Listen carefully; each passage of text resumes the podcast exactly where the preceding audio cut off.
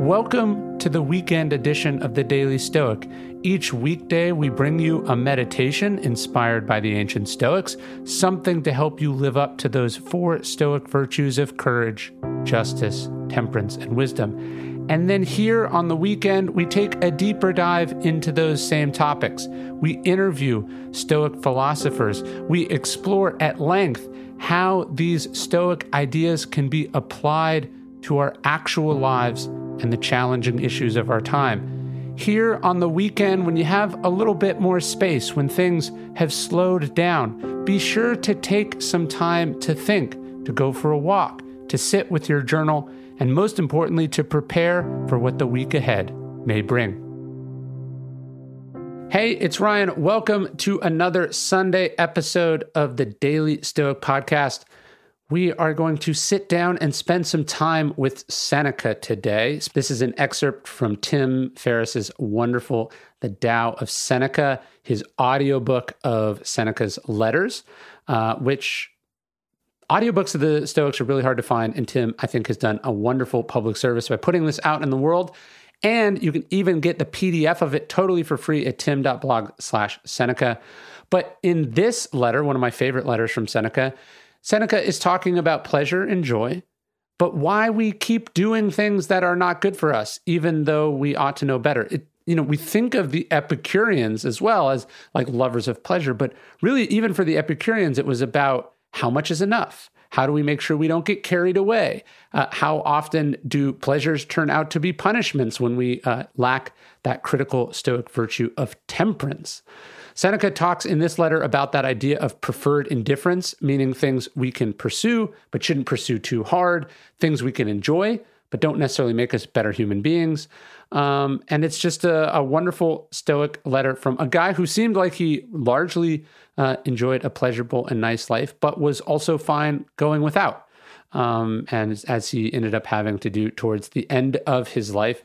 So here is Seneca on pleasure and joy from the Tao of Seneca, produced by Tim Ferriss, which you can get for free at tim.blog slash Seneca in PDF, or you can buy it as an audiobook if you click the link in today's description. Thanks to Tim for providing this. And of course, thanks to Seneca for writing this letter to his friend Lucilius, which we can now enjoy and benefit from 2,000 years later. Letter 59 On Pleasure and Joy. The Daily Stoic is brought to you by Progressive Insurance. One of the cool things about podcasts is that you can multitask while you're listening, but depending on what you're doing right now, like for instance, if you're not in some kind of moving vehicle, there's something else you could be doing. You could be getting an auto quote from Progressive Insurance. It's easy and you could save money by doing it right from your phone. Drivers who save by switching to Progressive save nearly $700 on average, and auto customers qualify for an average of seven discounts, discounts for having multiple vehicles on your policy, being a homeowner, and more. So just like your favorite podcast, Progressive will be with you 24 7, 365 days a year. So you're protected no matter what. Multitask right now. Quote your car insurance at progressive.com to join over 29 million drivers who trust Progressive, Progressive Casualty Insurance Company and affiliates. National average 12 month savings of $698 by new customers surveyed who saved with Progressive between June 2021 and May 2022. Potential savings will vary, discounts not available in all states and situations. I received great pleasure from your letter. Kindly allow me to use these words in their everyday meaning without insisting upon their Stoic import. For we Stoics hold that pleasure is a vice. Very likely it is a vice, but we are accustomed to use the word when we wish to indicate a happy state of mind. I am aware that if we test words by our formula, even pleasure is a thing of ill repute, and joy can be attained only by the wise. For joy is an elation of spirit, of a spirit which trusts in the goodness and truth of its own possessions. The common usage, however, is that we derive great joy from a friend's position as counsel, or from his marriage, or from the birth of his child. But these events so far from being matters of joy, are more often the beginnings of sorrow to come. No, it is a characteristic of real joy that it never ceases and never changes into its opposite. Accordingly, when our Virgil speaks of the evil joys of the mind, his words are eloquent, but not strictly appropriate, for no joy can be evil. He has given the name joy to pleasures, and has thus expressed his meaning. For he has conveyed the idea that men take delight in their own evil. Nevertheless, I was not wrong in saying that I received great pleasure from your letter. For although an ignorant man may derive joy, if the cause be an honorable one, yet, since his emotion is wayward and is likely soon to take another direction, I call it pleasure, for it is inspired by an opinion concerning a spurious good. It exceeds control and is carried to excess.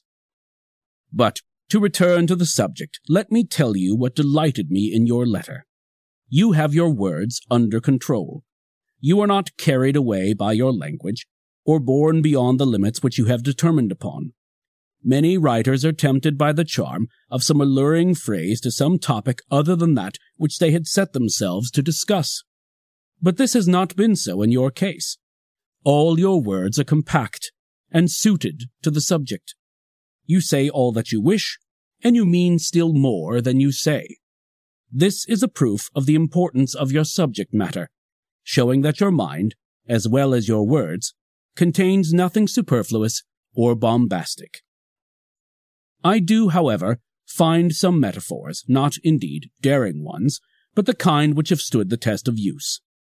I find similes also. Of course, if anyone forbids us to use them, maintaining that poets alone have that privilege, he has not, apparently, read any of our ancient prose writers who had not yet learned to affect a style that should win applause.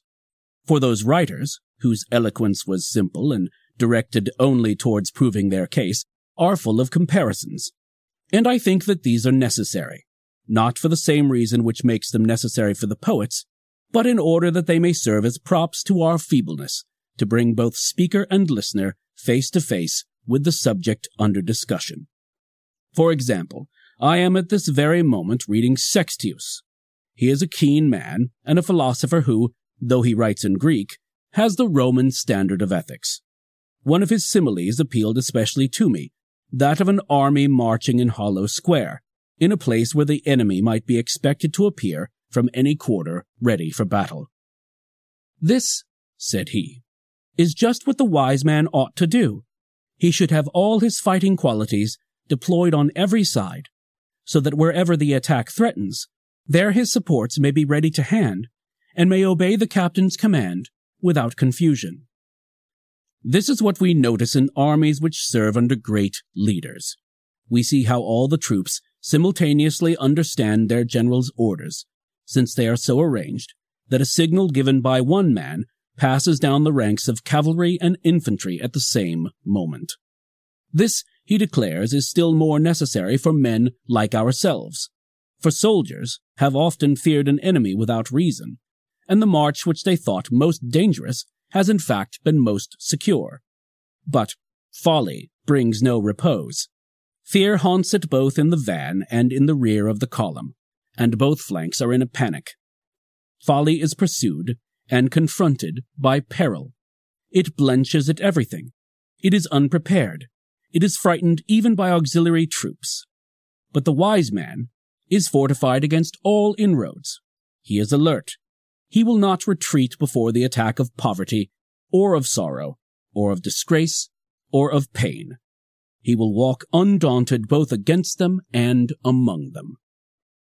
We human beings are fettered and weakened by many vices. We have wallowed in them for a long time, and it is hard for us to be cleansed. We are not merely defiled, we are dyed by them.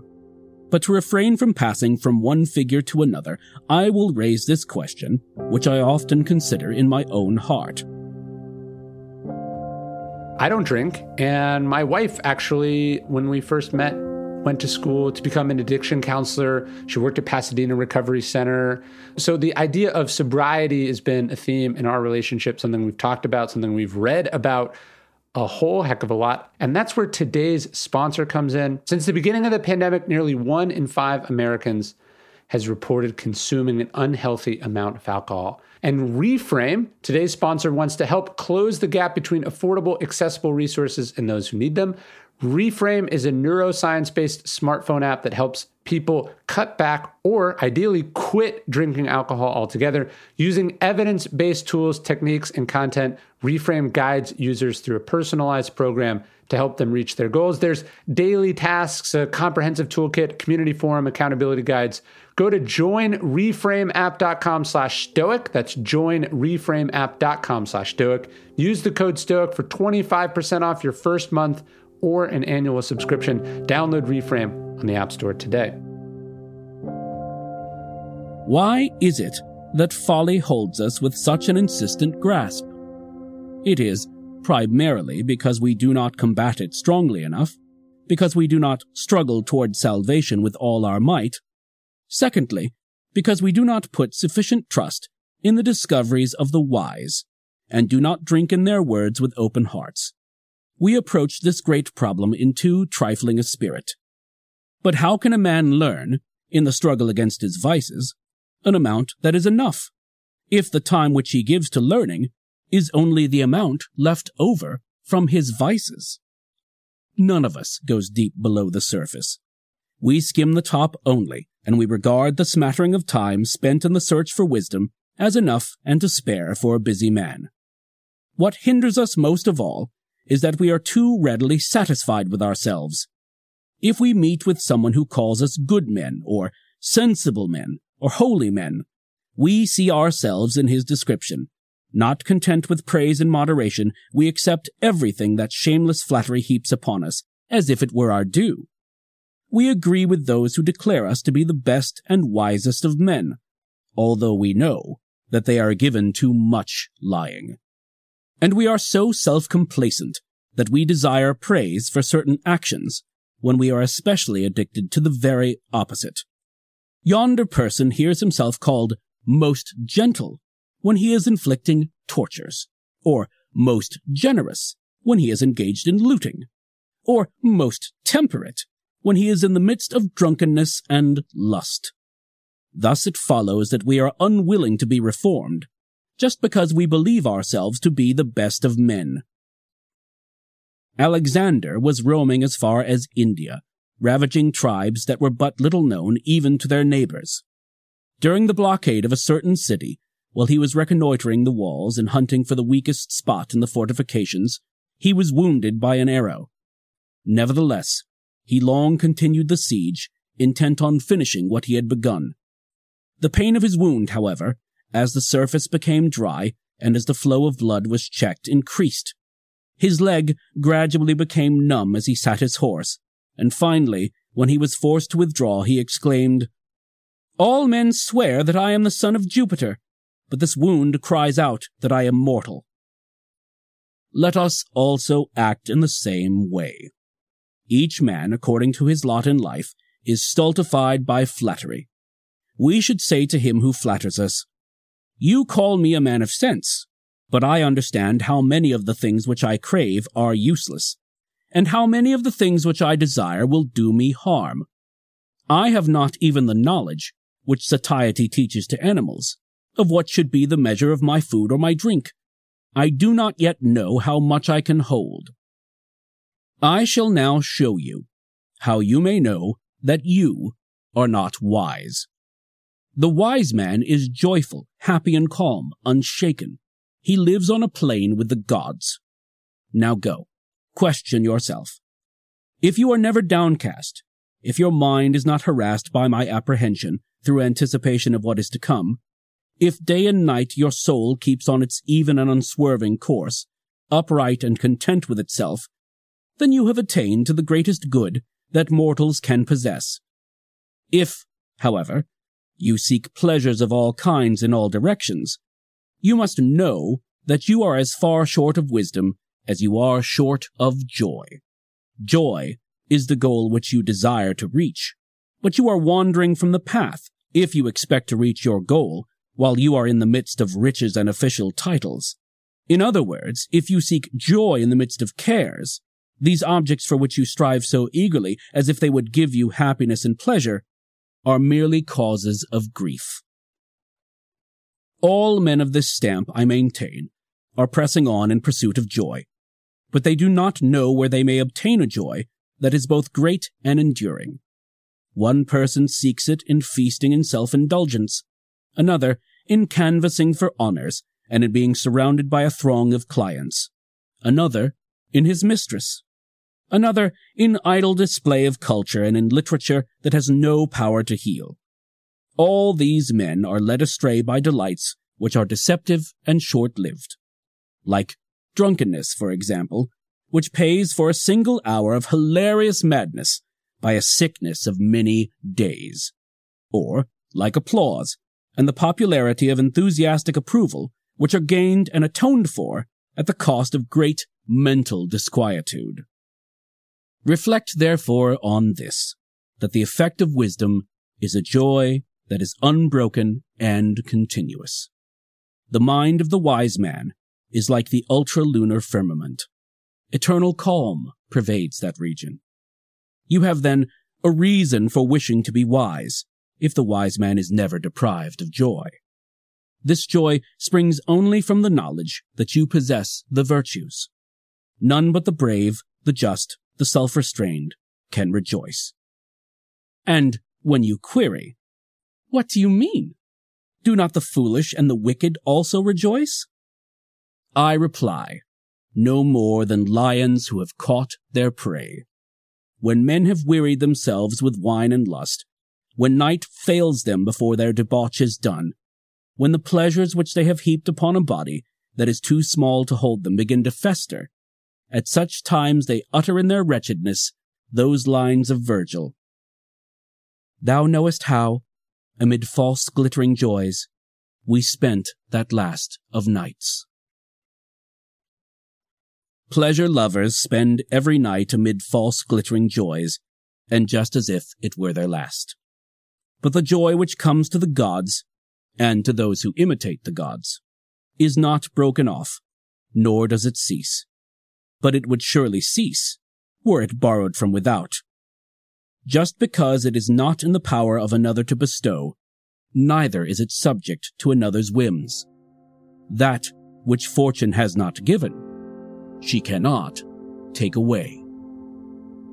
Farewell. Hey, it's Ryan. If you want to take your study of Stoicism to the next level, I want to invite you to join us over at Daily Stoic Life. We have daily conversations about the podcast episodes, about the daily email. We actually do a special weekend set of emails for everyone. You get all our Daily Stoic courses and challenges totally for free. That's hundreds of dollars of value every single year, including our New Year New You Challenge, which we're going to launch in January. You get a special cloth bound edition of the best of meditations that we've done. You get a bunch of cool stuff. It's an awesome community. I've loved being a part of it. I've loved getting to meet everyone who's trying to take their study of Stoicism to the next level. Love to have you join us. Check us out at dailystoiclife.com. We'd love to have you and join us on this digital stoa that we uh, that we've staked out together and get better every day.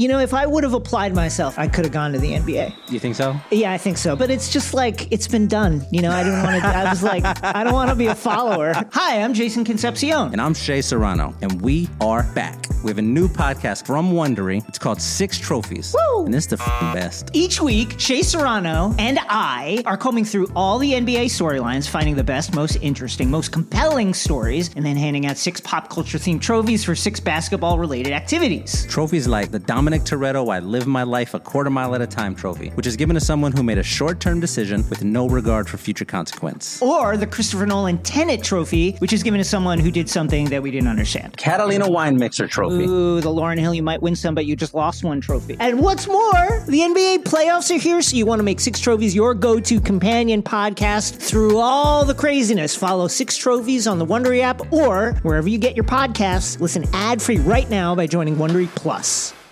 Guy Raz's How I Built This is a podcast where each week he talks to the founders behind the world's biggest companies to learn the real stories of how they built them. In each episode, you hear these entrepreneurs really go into their story. And Guy is an incredible interviewer. He doesn't just dance around the surface. He asks real questions because he himself is an entrepreneur. He's built this huge show and this huge company. In a recent episode, they talked to the founder of Liquid Death, that crazy water company that's become this billion dollar brand. Follow the show on the Wondery app or wherever you get your podcasts. You can listen to how I built this early and ad free right now by joining Wondery Plus in the Wondery app or on Apple Podcasts. And for a deep dive in daily business content, listen to Wondery the destination for business podcasts with shows like How I Built This, Business Wars, The Best One Yet, Business Movers, and many more. Wondery means business. Do you want to hear about the $100 wedding dress that just saved Abercrombie? Or the tech acquisition that was just like Game of Thrones? Or the one financial equation that can solve climate change? Then check out our daily podcast, The Best One Yet, or as we call it, TBOY. This is Nick. This is Jack. And we pick the three most interesting business news stories every day for the perfect mix. 20 minutes each morning, you're going to feel brighter. We call it Pop Biz, don't we, Jack? Where pop culture meets business news. So whether you want to kick off a conversation with your buddies, or you're going for that promotion at work, or you just want to know the trends before your friends, feel brighter by starting your morning with us every weekday. Listen to the best one yet on the Wondery app or wherever you get your pods. You can listen to the best one yet ad free right now on Wondery Plus. For more deep dive and daily business content, listen on Wondery, the destination for business podcasts. With shows like The Best One Yet, How I Built This, and many more, Wondery means business.